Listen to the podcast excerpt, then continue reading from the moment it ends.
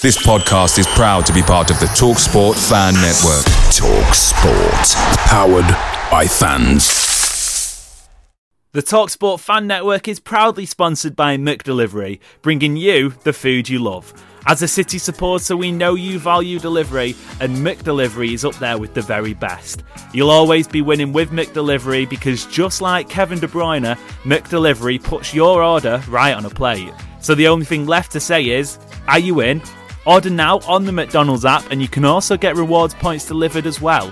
So that ordering today means some tasty rewards for you tomorrow. Only via the app at participating restaurants, 18 plus, rewards registration required, points only on menu items, delivery fee and terms apply. See McDonald's.com. The Talksport Fan Network is proudly teaming up with Free for Mental Health Awareness Week this year. We understand that the journey as a supporter isn't always smooth sailing but rest assured you're not alone. There's a vast network of fellow fans who share your passion and may be experiencing similar challenges. Honesty is key in any relationship.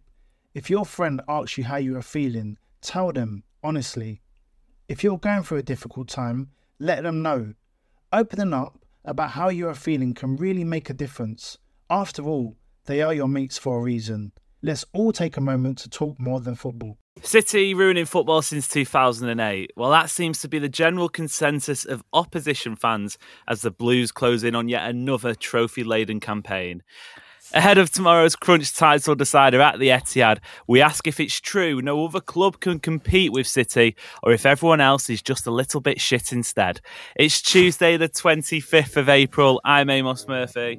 I'm Adam Booker. I'm Ollie McCoole and this is the City Report podcast.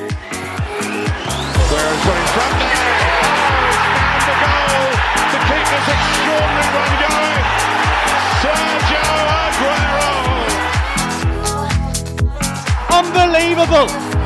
Manchester United 1, Manchester City 6. It's 2 for Dzeko. Tottenham Hotspur 3, Manchester City 4 the impossible possible. Whisper it, people, but the treble is well and truly on. So gear up for what could be a potentially season defining couple of weeks by heading over to Beer Monster. It's the place where you'll find all of your favourite household beers at refreshingly low prices, and listeners can grab an extra £5 off any order between now and the end of April. What's more, with free shipping on all orders over £35, there is absolutely no excuse. UK residents only 18 and over. Drink responsibly. So, Ollie, you and I were here yesterday revelling about the victory against Sheffield United and Arsenal's misfortune in the title race once again. Adam, quickly, before we sort of switch focus officially to the Arsenal game, and we're gonna have a little bit of fun today, I reckon. We're gonna we're gonna take the gloves off of the seriousness and we'll we'll delve into a little bit of the tribal uh, the tribal jibey stuff instead. Um, footballing weekend wasn't too bad, was it? Apart from sort of Man United finding a way through to the FA Cup final somehow. Yeah, no, it was a it was a good weekend um, for me personally as well. I had a Saturday off for the first time in a long time, um, so I got to head out to a pub and and watch the game on Saturday. Um, yeah, it was a great weekend until that Lindelof penalty hit the back of the net, and then it just you know it turned to dread.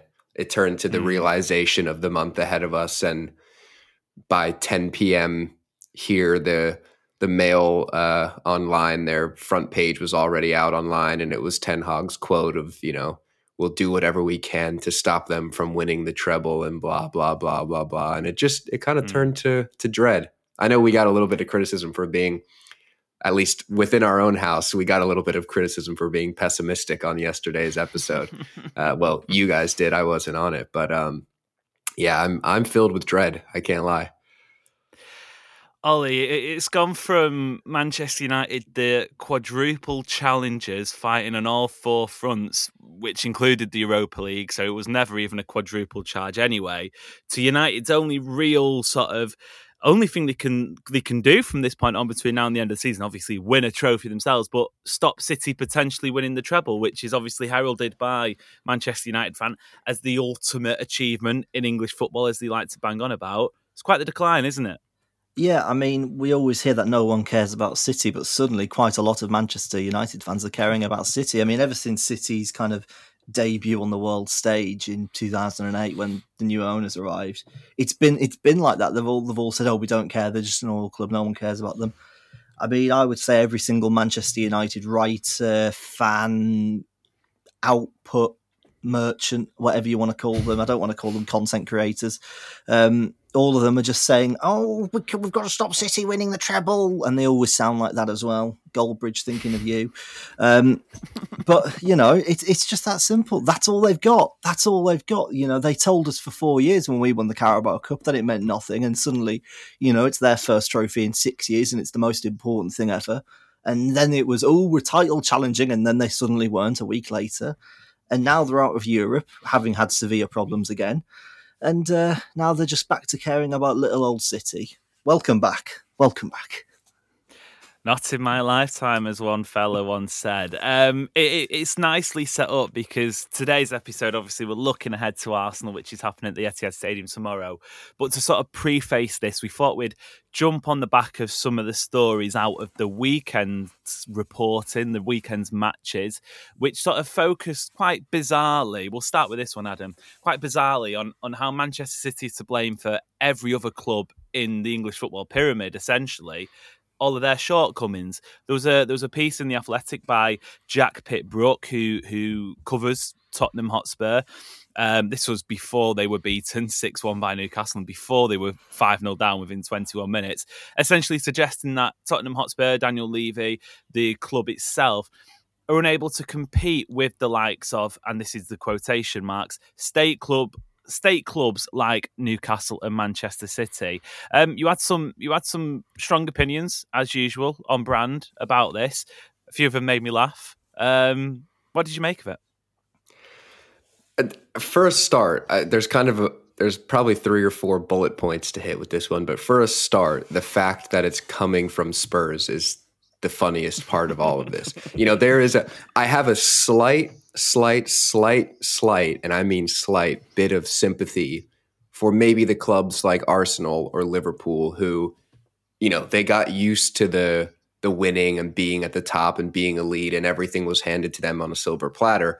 And then a club like City comes along, blows up the apple cart and you know, they're, you know, they're back to being, mid-table obscurity for Liverpool for a long time. Even Arsenal were mid-table for a couple of seasons. Um, I did not realize that Sheikh Mansour took City over in 1961. that's that, that's that's all you have to say about it being Tottenham. What what what what roaring success did City come in and break up for Tottenham? And and they they can say that oh you know it's it's another club that has prevented Tottenham from you know qualifying for the Champions League whatever. But when they get there, they bow out in the group stage or the round of 16. They don't make meaningful title runs, or if they do, they lose them to Leicester City of all clubs. Um, so I'm not exactly sure what competing they were doing before that now has been halted.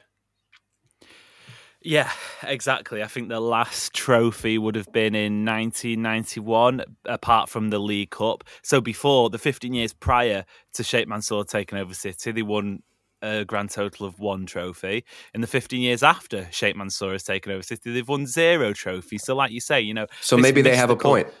Yeah, yeah, exactly. they, they have halted that success of a grand total of one League Cup, but it, it, it's part of a wider conversation, isn't it, Ollie? And and City's opponents in this current title race have have chimed in on the back of it. And and you know, at this podcast, we've made a, a, a point from the very beginning to say that there are aspects of City's ownerships that that should rightly be questioned. You know, we've brought that up all the time. We're not going to sit through that now because I, I, you know, City fans don't need belittling. They're intelligent enough to go off and read about it. And quite frankly, not everybody wants to be lectured on the geopolitics of the Middle East. And and you know, people go to a football match. They have the ninety minutes in the ground. They have the the couple of hours before with friends. They like to drink. They like to eat food, whatever it is it's an escape for a lot of people. And I appreciate some of these conversations can be tedious.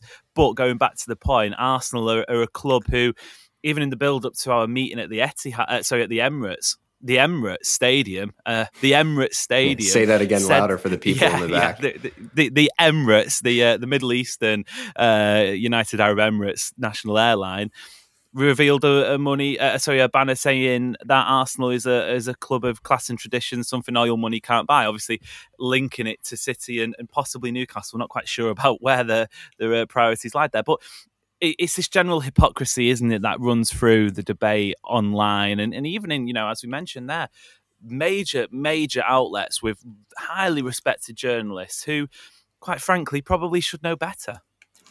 Yeah, exactly. I mean, I, speaking to a lot of these journalists, I'm blocked by many of them now. The second I mentioned that my, my degree was in politics of the Middle East, they tend to shut up and block me on Twitter now. Um, you know, those in red like to talk about class and tradition, but let's let's let's really look at it with Arsenal. Their biggest tradition was their Tuesday drinking club you know, for many years. you know, this isn't a club that are built on class and tradition. They're a club built on, you know, moving out of South London to North London to make more money themselves in 1910, 1912, I think it may be. You know, this they're a club who have always tried to be the number one dog in number one top dog in London, and they're just not, frankly. So for them to speak now on class and tradition is just a bit funny, especially you know, as we said, the Emirates Stadium. They they got that stadium built because of Emirates. Um, they wear "Visit Rwanda" on their um, shirt sleeves. You know, one of the worst events in human history happened in Rwanda. Um, but you know, as we said, we're not going to go too much into the politics of it. But you know, I think uh, Khaldoon Al Mubarak, City's chairman, said it very well a couple of years ago. He will not let Manchester City be used as a diversionary tactics for other clubs' bad financial decisions. I don't remember Sheikh Mansour paying eighty million pounds for Nicolas Pepe. I don't remember, you know, uh, staying at the club for so long because of Sheikh Mansour or Shkodran Mustafi um, staying at the club for staying at the club for so long. Um, it wasn't.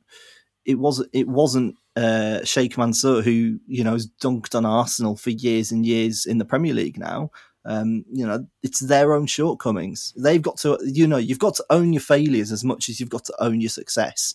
Um, and we and we at Manchester City, I think as, as a fan base, we're quite good at doing that. You know, we're, you know, everyone says, "Oh, City have no history," but they have this long history of kind of being a Neely club. You know, we we have we had great periods in the sixties and seventies. We had a mini resurgence in the 80s that never really came to anything. Um, and then we went down a dark hole for a bit. And at that point, you could say, we were, you know, up until 2008, we were one of the most respected clubs in the Premier League. You know, seen as a club who did it the right way for the fans, seen as a club who, you know, were a, were proud owners of their colours and a proud, you know, local fan base. And now everyone goes, "Oh, you've got no fans, or you've got no tradition." But ten years ago, they weren't saying that. Fifteen years ago, they weren't saying that. And that's just City's reputation now. You know, they're just they're, they're almost scared of us. And I just find it funny. You know, Arsenal fans, they're ones who like to talk loud anyway. You know, AFTV was born out of frustration at that club. And now they're just desperate for a reason to keep existing. To what? Make money. God, money's such a bad thing, isn't it? You know, that's why their transfer spend is what hundreds and hundreds of millions, um, you know, comparable with City.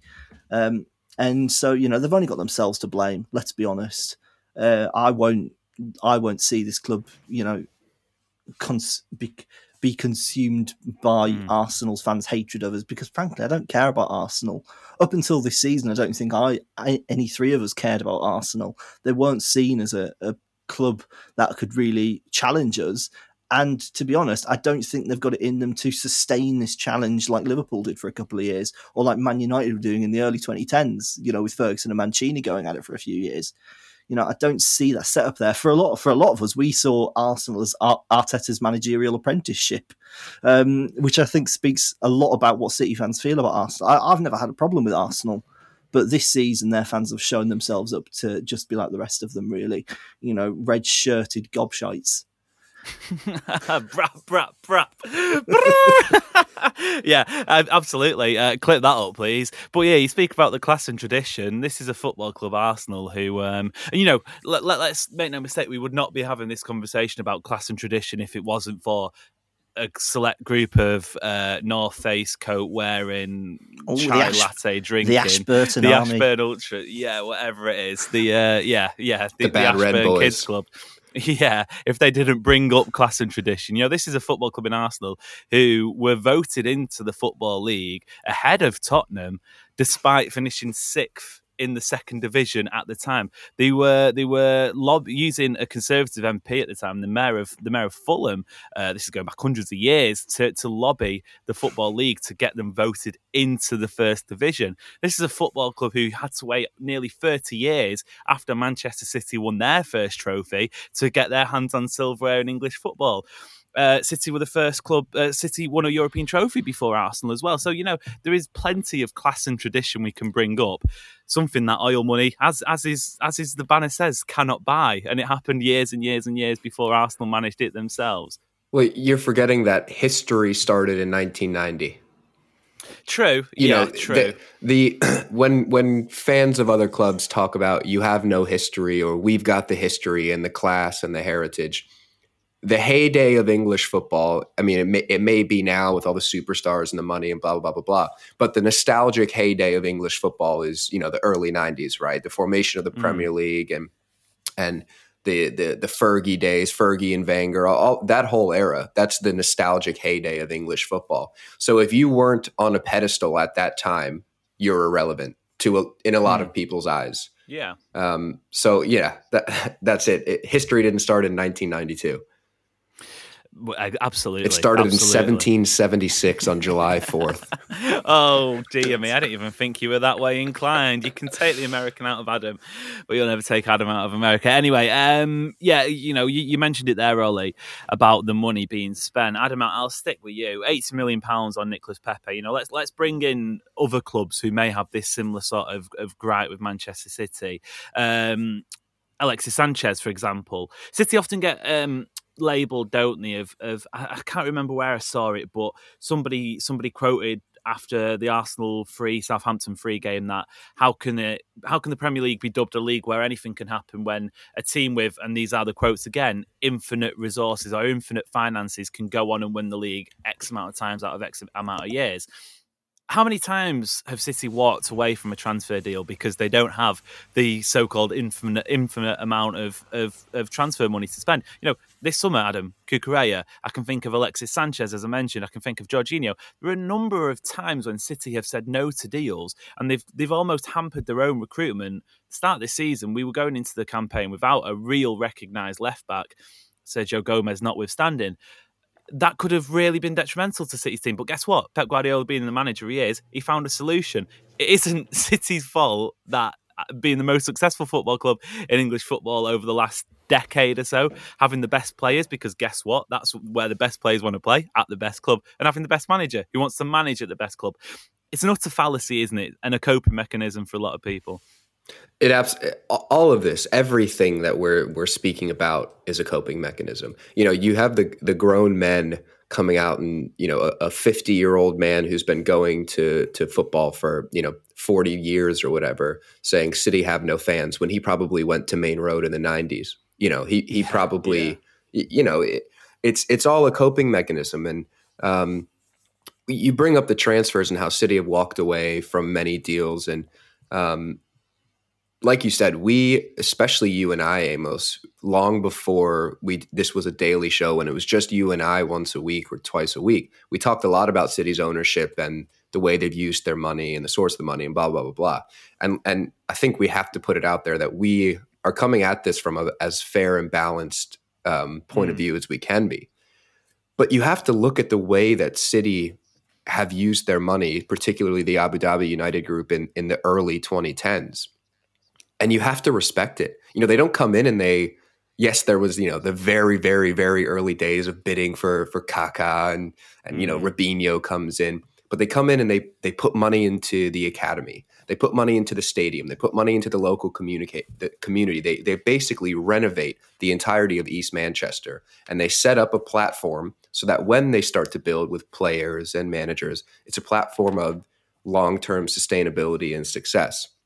And so it's not a situation in which the club have to look at players like Paul Pogba who wants an extra 100 grand a week or you know the agent wants another 20 million in fees or the or the selling club wants another 15 20 million in in transfer fees. They don't have to to make moves like that because they're set up for long-term success. They don't need to break, you know, the English transfer record once or twice a season like Chelsea like to do or United like to do because they have their long-term vision and a long-term plan that they use their money wisely to to build on. So logically thinking people have to look at at City and now Newcastle. You can bring Newcastle in this conversation as well. And they have to respect the way they've done things. Newcastle didn't come in and say, we're going to go get Neymar and Mbappe, partly because they can't because of financial fair play rules and, and, and things like that. But they're doing it in a way where they're building a platform for long term success. And yeah, I, it's it's crazy to me that logically thinking people wouldn't view this as the right way of go. If you're going to be a filthy rich club, this is the right way of going about it. It absolutely is. Um, but you're spot on that it's absolutely a coping mechanism. And you know, you've got fans. Mm-hmm. Uh, we saw somebody last night having a legitimate, serious argument with somebody who posted a picture of the um, City Spurs League Cup final in the COVID year when only 8,000 fans could travel for, for each club and said, Well, look at this attendance. You, you're telling me they've got high revenues? There were 16,000 people inside Wembley that day. So it, it's a virus. We're, we're causing people, listen, this is the more emotional side of me coming up. We're causing people to go bald we're causing people to, to bite their nails.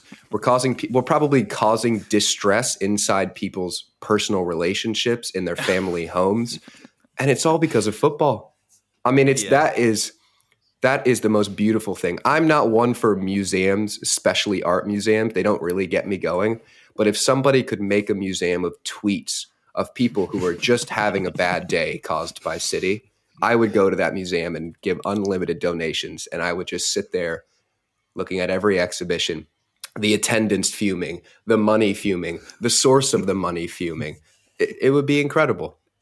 I mean, well, well, could you imagine? Could you imagine how much money that museum would generate for FFP if we were able? Imagine how exactly imagine how stick it on the net spend. exactly, exactly. Maybe that's um, the plan. Maybe that's Liverpool the plan. have Coutinho money and we have the Louvre money. Yeah, the, yeah, yeah the, the Louvre. The Louvre. I, I mean, um, I mean let's Ollie, just get one thing straight though. First, the amount of political scholars, the amount of accountants that have come out of cities, you know, newfound fame. Um, the UK and Ireland, and Ireland especially, you know, it's it's a gr- it's a growing place for you know kind of esteemed people, these esteemed roles, because I've never known so many accountants. I've never known so many people who are that good at maths that they can count a whole stadium's attendance in 20 seconds. I've never known so many people be able to understand um, you know what actually happens in the Middle East, you know. But apparently, mm. everyone online and on Twitter can, which is just the amazing mm. thing. And there's one very quick point I want to make. The and you and you mentioned it there, Adam, about the transfer rec- the transfer record being broken. The amount of times City have had it slung at them that we've raised the transfer prices the one time City actually broke the record was for Jack Grealish, and it was a release clause. You know, it wasn't a negotiated deal; it was pay that I don't get him at all. And then Chelsea will go and break it twelve, you know, twelve months, eighteen months later. You know, this is this is a world in which Liverpool paid seventy five million for Virgil Van Dijk, a record at the time. Harry Maguire, eighty million at Manchester United. Uh, Alisson and Kepa in the same season, 65 and 70 million. This is, we're not a club who, who constantly drive at the prices in the transfer market. We're a club trying to keep them down, if anything. Mm.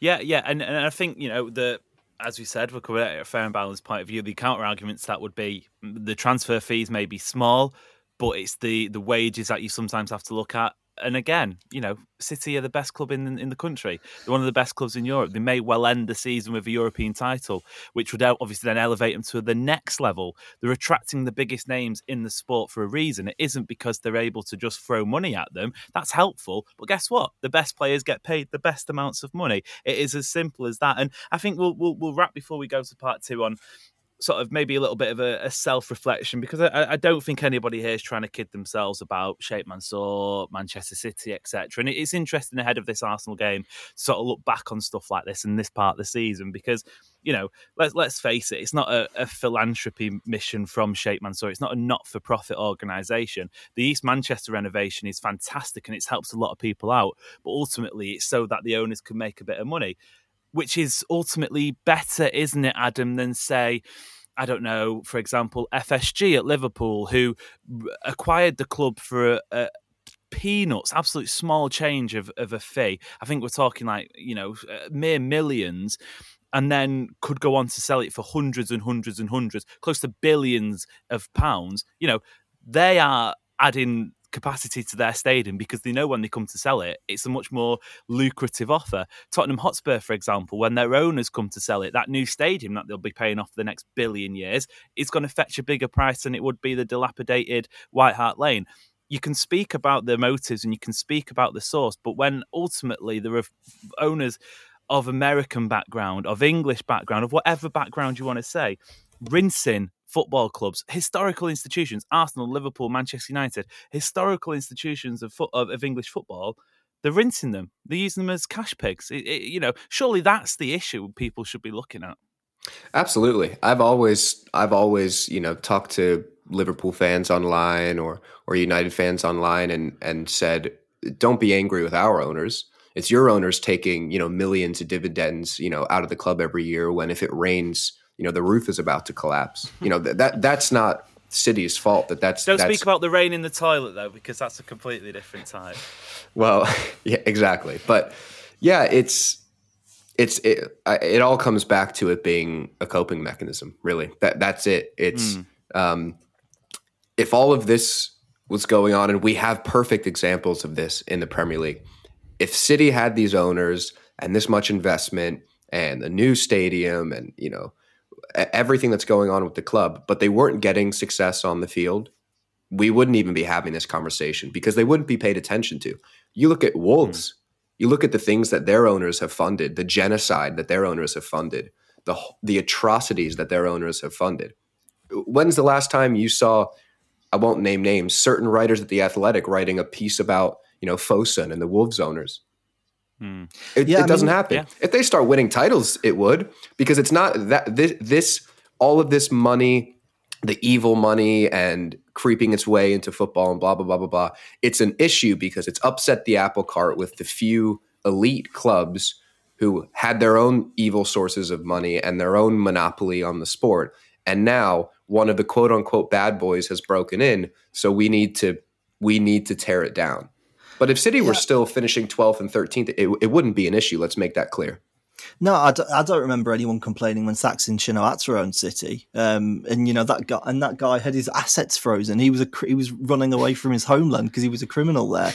You know, if if City had never had any of this success, not one article by these you know 1989 born you know eight pound eight, eight pound latte drinking athletic writers. They wouldn't say a word about us. They wouldn't care about us like they claim to.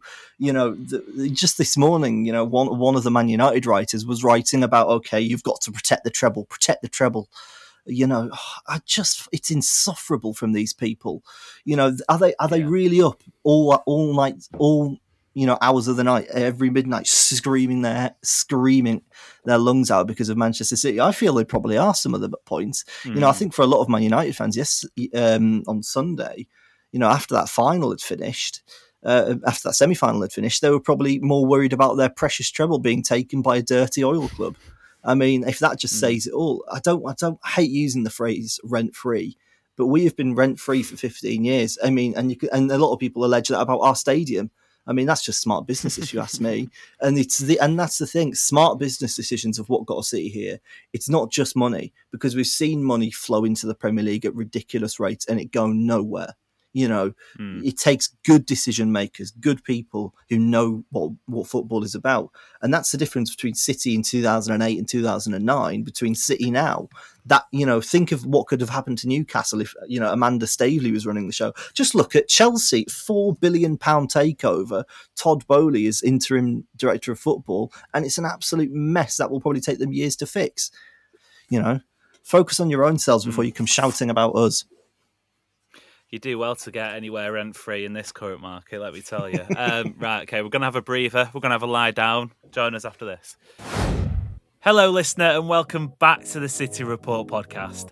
This episode is sponsored by Beer Monster, the best place to find a variety of ales at refreshingly low prices. Purchase before the end of April, and you'll get £5 off every order, and there's also free shipping for any order over £35. UK residents only 18 and over. Drink responsibly. So, um, if this didn't get you cancelled already, Ollie, this next point might. AC Milan consider a bid for out of favour Kyle Walker. Do you let him go? Do you keep him? I mean, we've got we've got a few minutes left before we wrap for the full time, so uh, keep it clean. But you're uh, you're quite a fan, aren't you? I am a fan of this deal. Um, and and, and I'm, I'm going to put it straight out there. I don't I don't like Kyle Walker as a person. As a footballer, I'm incredibly respectful of what he's done for Manchester City. He has been a brilliant player for us. But I just think this makes sense. You know, heralding the new era at Manchester City. You know, we've talked about City wanting to do a big rebuild this summer, uh, especially in the fullback areas, and it looks like we're going to have to because well, we have next to no fullbacks anyway. Um, you know, if AC Milan want to offer a, a you know a, a, nominal fee for him and you know take and take a big uh, big waged bench warmer off our hands, feel free to lads. Um, I think I think his his declining pace will suit that league more than it will in the Premier League. I don't want this is this is the thing with me. Kyle Walker, if he loses that pace, he won't be good enough to be a Manchester City player. Frankly, it's not that his football brain isn't good. You know, Pep kind of made that football brain in him, but he can't play certain roles that Pep wants. The roles he can play just don't exist in our squad anymore, really. And those that do, there are better players at them. You know, Manuel Akanji has been a stalwart in that third centre back, right sided centre back role that, you know, Pep hinted Kyle Walker could play. So I would say do it, move, let's move on from this situation. Apparently, there's been talks of him, you know, especially after the World Cup being grumpy. It's the right time for everyone. He's been a fearless, incredible player for us but you know, all good mm. things must come to an end. Is there a danger, Adam, that perhaps maybe City jumped the gun a little bit here? Obviously, you know, Kyle Walker's been, as Oli alludes to, a, a, fantastic servant for City. And it goes back to what we were saying in part one about the way City run the club and, and the great business decisions they make it's not you know whatever fee AC Milan potentially could offer, it's not going to come close to recuperating any of the fifty odd million pounds that he spent on him. That's fine. He's got a year left on his contract, but is it worth him staying an extra year and leaving on a fit uh, on a free as opposed to perhaps taking I don't know what it'd be if we're lucky, maybe a 10, 12 million pound transfer fee. You know, is his experience of somebody like Rico Lewis, who's coming through the academy, more valuable than just taking that sort of that that quick but because it's probably not going to help City in the long run, given the money they've already recouped on transfer fees and what they'll go on and spend in this summer anyway. From a, a business side and a footballing side, yeah, it's worth it to keep him around. But that that kind of eliminates the human aspect of him likely wanting to play um, he'll probably still want to be in the um, England squad for the upcoming Euros. He'll probably see that as mm. probably his last um, international tournament, unless he makes it to 2026 World Cup, which at the moment feels doubtful. Um, so I think there is some value. The issue is, like Oli pointed out, what's the role for him in the team? You know, we have to consider maybe Aymeric Laporte leaving in the summer. If so, is there maybe an open spot in a center back role in a three for him? We know he, he's played there before. Um, he played there for England and has, has done well there. We've seen it a little bit this season, but that was when City were a mess everywhere on and off the pitch. So it's I find it a bit hard to judge. Um, so there is a role for him. He gives you the a, a bit of tactical flexibility as well if you do feel the need to go to a natural back four and have overlapping fullbacks again, you, you've got somebody that you can rely on. And like Oli pointed out, there is a big refresh needed in the fullback position.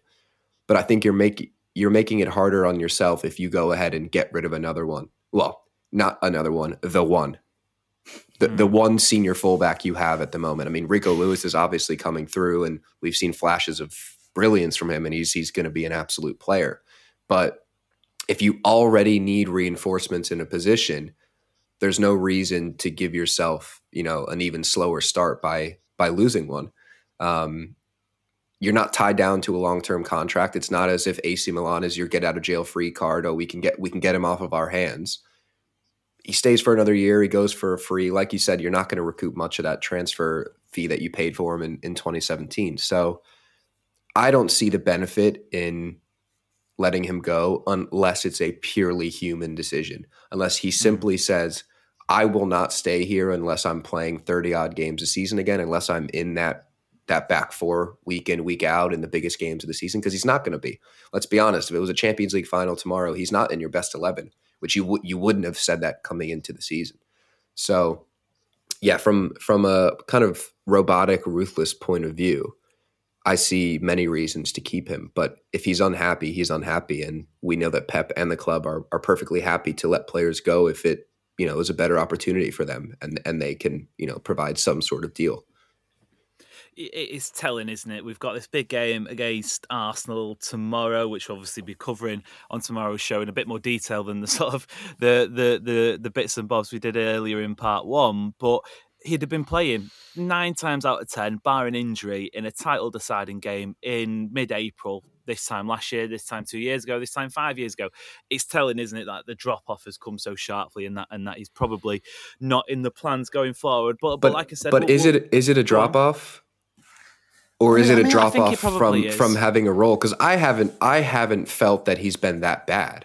I think that he's, he's been, you know, we started the season conceding loads of goals. He wasn't playing well, but he was playing as a fucking holding midfielder.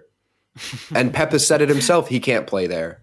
You know what? What what would you expect from him? Put him at put him at right back in a back four and have him overlap a you know an inverted winger, and I think he's still ace we just we don't do he doesn't have the opportunity to do that so i think it's harsh to say there's been a drop off when actually he's just thrown into a position that he's not going to thrive in and then we just wrote him off like that yeah, but I think that's kind of the mm. point, though, isn't it? You know, Pep's obviously wedded to this system. Whether that's for next season or not, we'll find out with our transfer business.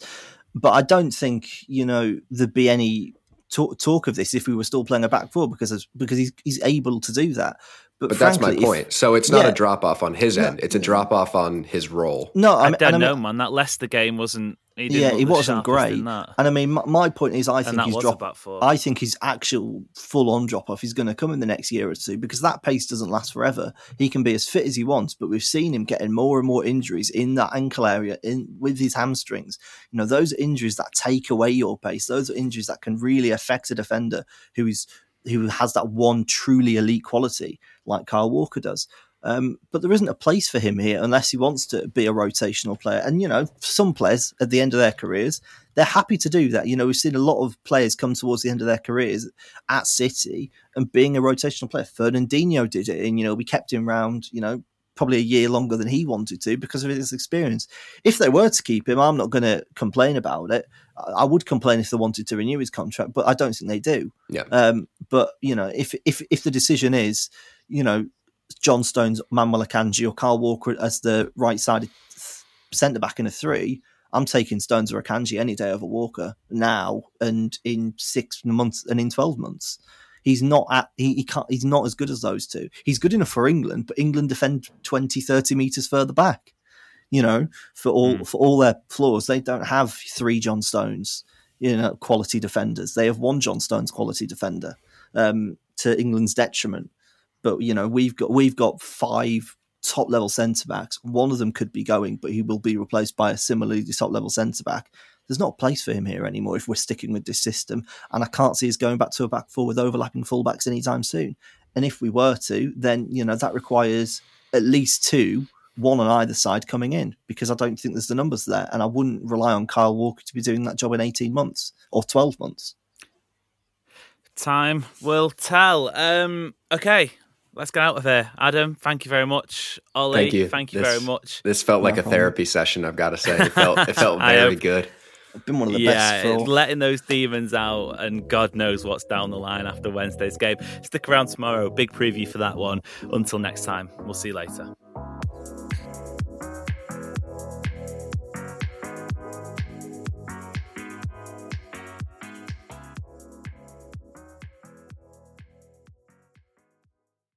The Talksport Fan Network is proudly teaming up with Free for Mental Health Awareness Week this year. As football fans, we often pride ourselves on knowing everything, from which substitution can turn the game around to the quickest route home to beat the crowds. However, when it comes to discussing feelings with our friends, we might not always feel as confident. That's why we're here to equip you with the right tools so you can reach out to those who can help. If your mates are struggling, let them know that the Samaritans are free to call on 116 123. That's 116 123. They are there to listen without judgment or pressure 24 7, 365 days of the year. Let's all take a moment to talk more than football. Make sure you're geared up for Man City's end of season running with McDelivery. Great food delivered right to your door. By using McDelivery, you won't miss a moment of City's crucial running, and just like Kevin De Bruyne, they deliver your order exactly where you want it. Order McDelivery now on the McDonald's app. Are you in? At participating restaurants only 18 and plus, serving times, delivery fee, and terms apply. See McDonald's.com. This podcast is proud to be part of the TalkSport Fan Network. Talk Sport. Powered by fans.